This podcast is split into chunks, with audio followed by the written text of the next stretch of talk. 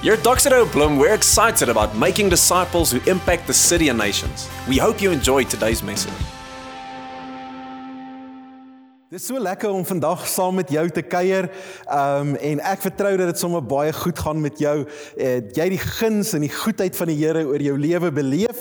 Ons is in 'n baie opwindende tyd hier in Doxedayo Bloemfontein, hier op die einde van ons generosity proses wat ons elke jaar in Augustus doen. En uh, vandag gaan dit my voorreg wees om jou dan ook uit te daag um in jou geloof terwyl ek dan die generosity ask gaan doen. En uh, ek vra jy moet maar vandag so 'n bietjie genadig met my wees as my broek lyk like of hy bewe. Dit is omdat hy bewe. Ek het hierdie nou nog nooit uh, op 'n videokamera gedoen nie. Um en ons het so 'n groot verwagting in ons harte dat die Here hierdie jaar net soos wat hy elke jaar gaan voorsien sodat hierdie projekte wat hy die Here vir ons vir ons voorgeleentheid gegee het in ons stad dat ons dit sal kan doen in die komende jaar.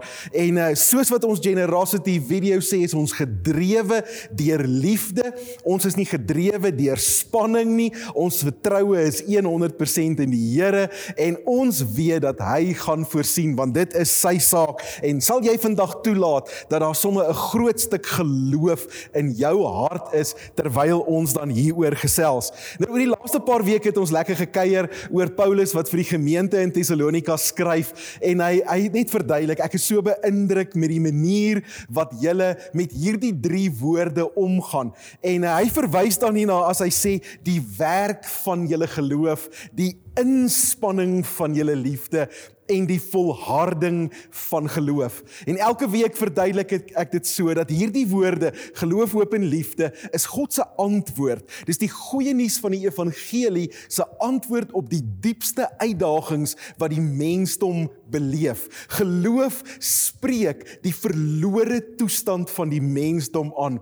Liefde spreek die pyn waarin mense vasgevang is, dit spreek dit aan en hoop spreek die gebrokenheid van hierdie wêreld aan. En vandag gaan ons dan spesifiek kyk hoe hierdie woord hoop dan ook ons lewens vorm. Waar kom hierdie hoop vandaan? Waarom is 'n Christen 'n mens wat vol hoop is en vol verwagting is in hierdie wêreld? So ons praat dan vandag oor hierdie sinnetjie, die volharding van julle hoop. Nou, wat is hoop en hoekom sal ons as Christene dan nou reken dat ons vir 'n wêreld wat baie stikkend is en obviously terwyl ons in 'n pandemie is, al die stikkend nog meer na vore gekom het en ons so gekonfronteer is met 'n wêreld wat nie werk nie. Dis nie net die verkeerslig op die hoek wat stikkend is nie, dis 'n hele wêreld wat stikkend is. En uh, hoekom sal ons hoop kan gee vir 'n wêreld? So wat is hierdie hoop wat ons het? Allermins is hierdie hoop 'n duim vashou. Hoop in 'n Bybelse konteks het niks te doen met duim vashou. Miskien sal dinge beter gaan. Ag man, moenie worry nie. Dit sal weer regkom. Dis nie Bybelse hoop nie. Ons hoop is gebou, is gegrond op 'n ewige gebeurtenis. Iets wat Jesus Christus kom doen het. Verder is ons hoop gebou op die feit dat hy beloof het sekere goeders gaan gebeur in die toekoms. En daarom is hierdie hoop wat ons dra in 'n Bybel Bybelse konteks is 'n verwagting. Hoop is 'n verwagting. En hierdie verwagting is dat soos dinge nou is, dit sal verander. Die goed wat nie is soos wat die Here dit wil hê nie. Die goed wat uit lyn is met sy koninkryk. Of dit is die verlorenheid van die mensdom of dit is ons pyn of dit is 'n gebroke wêreld. Dit sal verander. Maar wat Bybelse hoop so anders maak, is dat die hoop waarvan ons praat is nie 'n passiewe hoop nie. Dis 'n aktiewe hoop. Dis 'n ons wat in vennootskap met God gegaan het om te sien dat hierdie hoop wat hy moontlik gemaak het aan die kruis werklik kan gebeur in hierdie wêreld. Ek verduidelik dit sommer maar net so. Jy weet, ek kan sê ek het hoop om 'n mooi tuin te hê. Nou, daar's sekere goeders in terme van tuin wat ek nie kan doen nie. Ek kan nie dit laat reën nie, ek kan nie die plante laat groei nie. Net God kan dit doen. En as hy dit doen, as hy daardie deel doen wat hy gesê het hy sal doen en dit reën en die plante groei, dan is ek in vennootskap met die Here want as ek 'n mooi tuin wil hê, gaan ek die gras moet sny en ek gaan die vuil goed moet uittrek. Ek kan sekere goed nie doen wat God doen en hy sal sekere goed wat ek moet doen nie doen nie. En daarom is ons verstaan van 'n Bybelse hoop is 'n aktiewe hoop. So, hoe gaan ons dit verduidelik? Kom ek verduidelik dit gou-gou so. Uh daar's 'n man in die tronk en hierdie man is hoopvol dat hy uit die tronk uit sal kom. En ons harte bloei vir hom. Hy wil graag uit die gevangenis uitkom. So, kom ons kyk gou-gou na die verskillende definisies van hoop. As die man daar in die tronk sit en hy sê vir homself: "Man, ek gaan nooit uit hierdie tronk uitkom nie. Hier gaan ek doodgaan." Dan is daardie hoop van hom is eintlik 'n hopeloosheid. Hy het geen hoop nie. As hy daar in die tronk sit, so belaglik is wat dit klink, en hy sê op een of ander wonderlike manier gaan daar aliens kom, 'n ruimteskip gaan hier opdaag, die ruimteskip gaan 'n laser op die muur van die tronk laat skyn en skielik gaan ek deur die muur van die tronk kan uitstap en ek gaan vry wees. Dan gaan ons vir hom sê, "Uh mater, ja, ons hoor wat jy sê, maar daai is valse hoop." Dan kan hy in die tronk sit en sê, "Ja wel, ek hoop eers gaan iemand op een of ander manier iets doen wat maak dat ek uit die tronk uit kan kom." Daai is 'n passiewe hoop. Hy sit en wag dat dit gebeur. Maar aktiewe hoop sal beteken dat hierdie man in die gevangenis sit en sê ek sal 'n goeie prokureur kry. Ek sal elke moontlike metode wat wettig is in ons regstelsel aanwend om te probeer om my saak te regverdig dat ek uit die gevangenis kan uitkom. Miskien sal hy ook nog met familie reël om 'n eystersaagie en 'n verjaarsdagkoek in te sit maar hy's aktief. Hy neem deel aan die prentjie van hoop. En dit is presies wat die Bybel vir ons leer, is dat hierdie hoop en ons gaan nou praat oor wat dit is, maar hierdie hoop waarvan ons praat, is 'n hoop waarin volhard moet word. Met ander woorde, daar's 'n werkwoord voor hoop. Ons moet met hoop op 'n sekere manier werk en dit vra 'n stuk van ons betrokkenheid, van ons vennootskap met die Here as ons praat oor hoop in hierdie wêreld. Nou, as hoop 'n verwagting is van 'n beter toekoms, van iets wat voorlê, wat lê vir ons voor? En watter belofte maak die Here dat dinge sal beter gaan? En ek wil gou vir jou lees in Openbaring hoofstuk 21 daarvan vers 1 af. Hoor hoe skryf Johannes oor dit wat voorlê. Hy sê: "Toe het ek 'n nuwe hemel en 'n nuwe aarde gesien." As jy dink ons is net op pad hemel toe, wil ek jou verras dat uh, die aarde 'n rol in die toekoms gaan speel. Hy sê die eerste hemel en die eerste aarde het verdwyn en die see het nie meer bestaan nie. Ek het die heilige stad, die nuwe Jerusalem van God af uit die hemel sien afkom. Die stad was gereed soos 'n bruid wat vir haar man versier is. Toe het ek 'n harde stem van die troon af hoor sê wat sê kyk, die woonplek van God is nou by die mense. Ons sê dit so baie keer in Doxadayo dat die beloning van Christendom, the reward of Christianity, is nie die hemel nie. Dis die teenwoordigheid van die Vader. Dis God se teenwoordigheid. En ek en jy beleef reeds daardie teenwoordigheid in vandag se lewe, in hierdie pandemie, in 2020, want die Heilige Gees het God reeds in ons teenwoordig kom maak. Maar Johannes sê, daar kom 'n dag wanneer hierdie teenwoordigheid van God sigbaar hier by ons in die stad gaan wees en hy praat van 'n nuwe Jerusalem. Hy sê God sal by julle bly. Julle sal sy volk wees en hy sal vir julle 'n God wees. Hy sal sal die trane van julle oë afdroog. Die dood sal daar nie meer wees nie. Ook leed en smart en pyn sal daar nie meer wees nie. Die dinge van vroeër sal verbygaan. En dan hierdie woorde vers 5. En toe hy wat op die troon sit, die volgende sê: Kyk, ek maak alles nuut.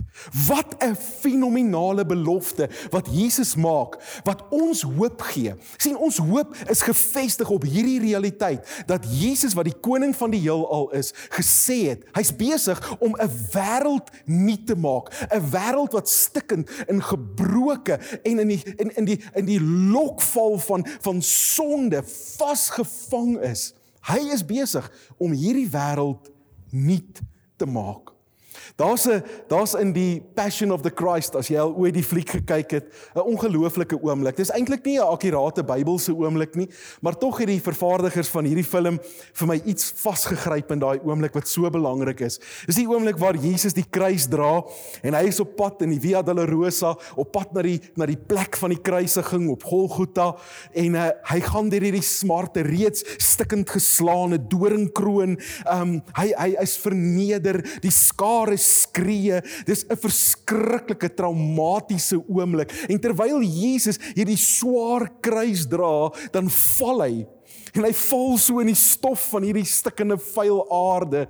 En dan is sy ma Maria by hom en Jesus kyk op en hierdie akteur gryp so die realiteit van Openbaring 21 vas.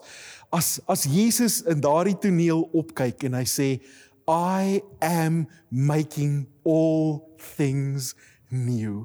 Ek dink as ons vir Jesus moet vra, wat was in sy gedagtes terwyl hy die werk van die kruis gedoen het? Dan gaan hy dit vir ons sê. Hy gaan vir ons sê die oortuiging, die wete, die goddelike wete dat dit wat hy nou doen aan die kruis se gevolg sal wees dat 'n hele wêreld nuut word.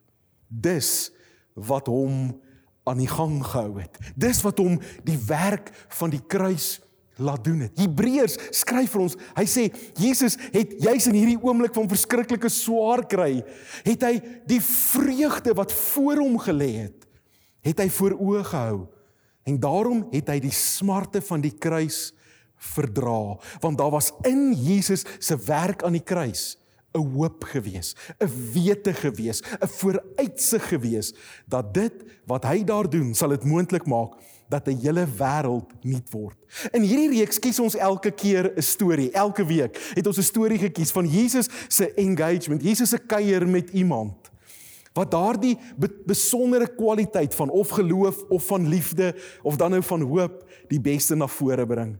En ons het 'n klomp stories oorweeg en ek moet eerlik vir jou sê dat ek kon nie 'n storie kry beter as die storie van die kruisiging wat verduidelik hoe Jesus hoop gehad het nie.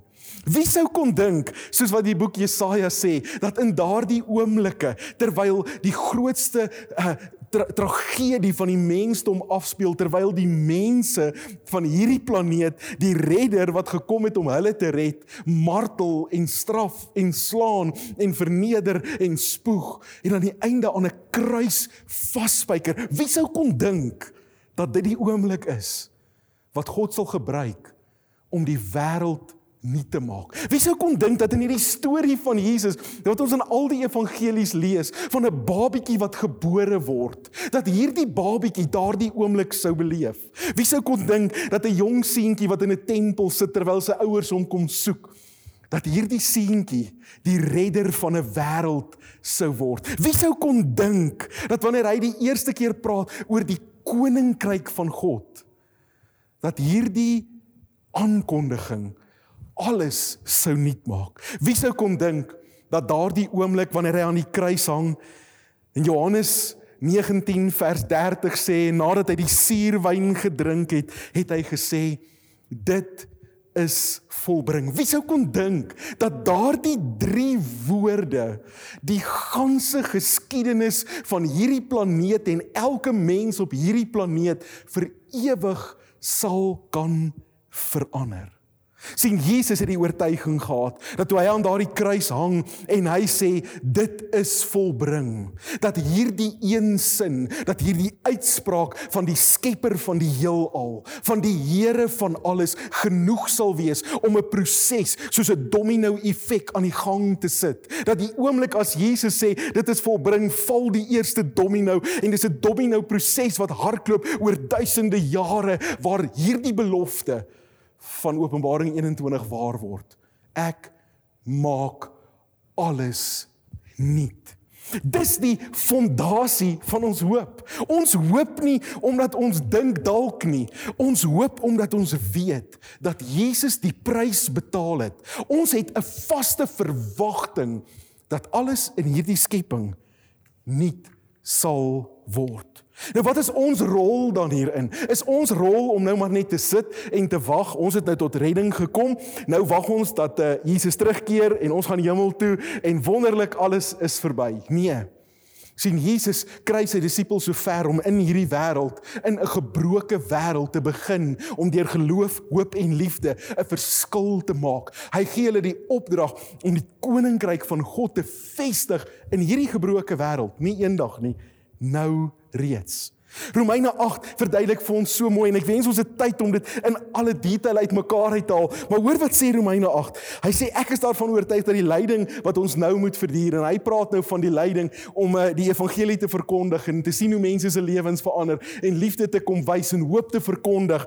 Hy sê dat hierdie swaar kry wat ons nou verwag, sal nie opweeg teen die heerlikheid wat God vir ons in die toekoms sal laat aanbreek nie. sien, by Paulus was daar 'n oortuiging dat ons nou reeds besig eintlik in 'n stukkie swaar kry op hierdie aarde, terwyl ons ook soos Jesus 'n werk van die kruis doen, terwyl ons ons lewens gee om hierdie koninkryk te sien groei, omdat ons glo dat die dominos het begin val en uiteindelik sal alles nuut word.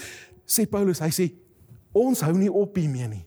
Dit is die volharding van hoop. Vers 19 van Romeine 8 sê hy sê die skepping. Hy sê sien met gespanne verwagting daarna uit dat God sal bekend maak wie sy seuns is. En baie interessant, hy praat nie hier van sy seun nie, maar van sy seuns. Dis ek en jy. Die Nuwe Afrikaanse vertaling gebruik die woord kinders sien hierdie skepping wag met reikhalsende verlange dat God sy seuns ek en jy wat gered is sal openbaar sal na vore bring sodat die stikkend van hierdie planeet die stikkend van hierdie wêreld die stikkend van elke instelling van elke skool en besigheid van elke mediahuis van elke TV-program van elke regstelsel van elke regering aangespreek sal word deur dit wat Christus Jesus aan die kruis reg gekry het. Hy sê vers 20 die skepping is immers aan verydeling. Dit beteken aan aan aan aan swaar kry, aan gebrokenheid onderworpe. Hy sê en ons het die belofte van hierdie hoop dat God ons, sy kinders gaan gebruik om in hierdie skepping 'n verskil te kom maak. Vers vers 21 sê die skepping self sal bevry word van die verslawing aan die vergank verganklikheid om so tot die vryheid te kom van die heerlikheid waaraan die kinders van God sal deel hê. Vers 22 ons weet dat die hele skepping tot nou toe sug in die pyne van verwagting. En nie net die skepping nie, maar ook ons wat die Gees ontvang het as die eerste gawe van God ons sig ook. Ons sien uit daarna dat God sal bekend maak dat as hy ons as sy kinders aangeneem het, hy ons ook van hierdie verganklikheid sal bevry. Ons is immers gered en ons het nou hierdie hoop sien wat Paulus doen is hy hy bring hierdie twee goed bymekaar 'n skepping 'n wêreld wat stikkend is wat gebroken is. En ek en jy wat redding beleef het wat die heelmaking van God beleef het en hy sê wanneer hierdie twee goed bymekaar kom dan word ons die draers van hoop. Ons bring 'n boodskap na hierdie wêreld toe dat deur die werk wat ons hier doen deur die liefde wat ons hier wys ons hierdie wêreld kan verander. Ons wag nie vir die hemel om te kom nie Ons is nie bekommerd dat as ons hier iets doen, dit sal verlore gaan en in ewigheid niks gaan beteken nie. Nie om die waarheid te sê, ons is daarvan oortuig soos ons laasweek gesê het, dat elke daad van liefde wat ek en jy op hierdie aarde doen, elke keer wanneer ons liefde gee, ons besig is om die storie van die ewigheid te skryf. Ons is besig om hierdie planeet te verander en die effek van die kruis 'n werklikheid te maak um, in mense se lewens. sien Die werk van die kruis in Jesus se lewe was 'n werk van hoop.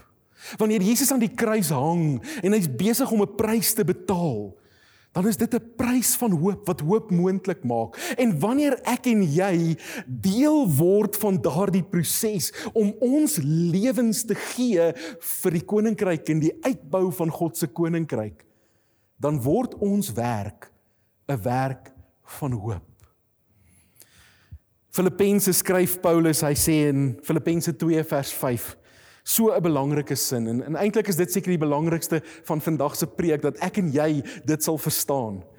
Hy sê dieselfde gesindheid moet in julle wees. Dis ons as wat daar in Christus was. Wat was die gesindheid wat in Jesus was? Vers 6. Hy sê hy wat in die gestalte van God was, het het sy bestaan op 'n godgelyke wyse nie beskou as iets waaraan hy moes vasklem nie, maar hy het homself verneder deur die gestalte van 'n dienskneg aan te neem, aan mense gelyk te word en toe het hy as 'n mens verskyn, hy het homself verneder, ja gehoorsaam tot die dood, die dood aan die kruis. Nou sê Paulus, hierdie gesindheid moet in julle wees.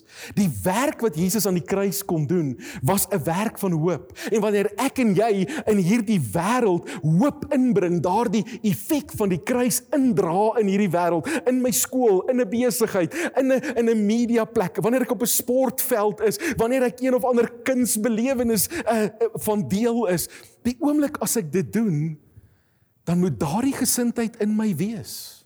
Die gesindheid om die werk van die kruis te doen, om God te vertrou om dit heel te maak. sien Jesus in hierdie stuk van van Filippense verduidelik Paulus, hy sê Jesus het nie op remote control hierdie wêreld heel gemaak nie. O nee, Hy klim in die stikkende wêreld en hy gaan na die plek waar die gebrokenheid is en hy gaan sit homself in die plek van gebrokenheid. En dan in daai plek van gebrokenheid word hy 'n dienskneg en hy begin deur sy liefde hierdie gebrokenheid dien. En dan bring hy 'n prys hy bring 'n sacrifice hy bring 'n offer om dit wat stikkend is heel te maak. Dis die gesindheid wat in ons moet wees. sien ons kan nie sê ons glo dat geloof, hoop en liefde God se antwoord vir hierdie wêreld is, maar ons sit onsself nie binne die gebrokenheid van hierdie wêreld. Ons stel onsself nie bloot daaraan nie. Wanneer 'n skool stikkend is, dan is die Here se plan dat ek en jy sal opstaan en onsself in die stikkend gaan insit. En dan 'n dienskneg daar wees en 'n offer bring, 'n prys betaal om heelheid tot gevolg te hê. God se plan met hierdie wêreld is dat hy dit wil heel maak. God se plan met elke skool en besigheid, met elke sportman en vrou, met elke aktiwiteit op hierdie planeet, elke instansie op hierdie planeet is dat hy dit sal nuut maak. Jesus maak 'n stelling. Matteus 16.